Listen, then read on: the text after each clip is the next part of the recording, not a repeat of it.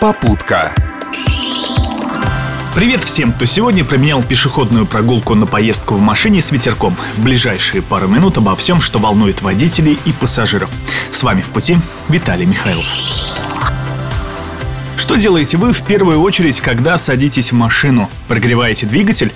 Размораживаете стекла? Включаете зажигание и нажимаете на газ? И лишь немногие, отвечая на этот вопрос, скажут «пристегиваюсь». Еще меньше таких же правильных среди пассажиров. Ну и действительно, кому охота пристегиваться, особенно если инспектор ГИБДД глядит только в права, а не в салон? Что уж говорить о братьях наших меньших, которых не то что пристегнуть, в машину запихнуть не так-то просто. Хотя, например, при ДТП непристегнутый ротвейлер сзади запросто ломает шею водителю спереди.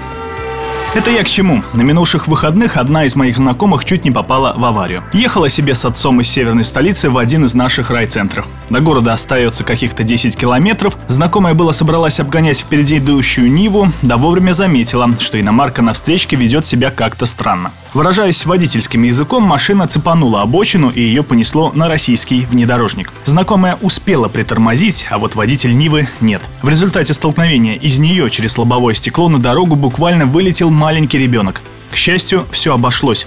Однако это ли не повод внимательнее отнестись к безопасности тех, кто едет с вами? В этом году в подобных ДТП на псковских дорогах погибли уже 8 детей. Все они, как правило, просто не были пристегнуты. А детское кресло до сих пор не стало обязательным атрибутом многих машин семьянинов. Дескать, только вид и настроение ребенку портят. Ну что тут возразишь? Да, сзади с детским креслом действительно тесновато. Да, сажать в такую конструкцию мою дочку, например, по-прежнему остается настоящей мукой. Впрочем, пассажиры сзади и мои барабанные перепонки могут потерпеть, ведь цена всего этого детская жизнь. Конечно, штрафы по 3000 рублей многих научили пристегивать детей, однако, ей-богу, может и правда за это надо прав лишать. Росавтодор не перестает удивлять своими идеями. Напомню, недавно дорожники прославились предложением ввести на федеральных трассах плавающий скоростной режим, который будет меняться в зависимости от погодных условий. Вот прошел дождь, будь добр, снизь скорость. А если сухо, тогда не обращай внимания на прочие ограничения. Теперь Росавтодор предлагает отказаться от постоянной чистки дорог от снега. Снежный покров, считает в организации, лучше утрамбовывать. Если подумать, предложение вполне резонно. Дело в том, что сейчас ножи грейдеров, срезая снежный покров, портят асфальт. Гораздо лучше, если его защитит утрамбованный слой снега. Так уже делают в скандинавских странах. Это дешевле и эффективнее. Сделать так же у нас пока не позволяют дорожные регламенты. Но даже если их изменит, трамбовать снег будут только на региональных дорогах с небольшим трафиком.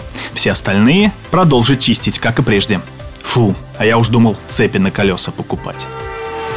А вот у швейцарских студентов другие заботы. 30 молодых инженеров из двух разных университетов соорудили спорткар, который претендует на звание самого быстрого в мире. Во всяком случае, студенческий болид оказался динамичнее сверхдорогого Bugatti Veyron. До 100 км в час швейцарский электромобиль разогнался всего за 1,8 секунды. Чтобы взять сотку, спорткару понадобилось всего 30 метров асфальта. Секрет – студенческое авто весит всего 168 килограммов, а на каждом колесе установлен собственный электромотор мотор. У меня только один вопрос. Для чего понадобится это изобретение? Разве что владельцам Бюгатти нос утереть. На этом пока все. Водите автомобили с умом, но любите их всем сердцем. Удачи на дорогах. Попутка.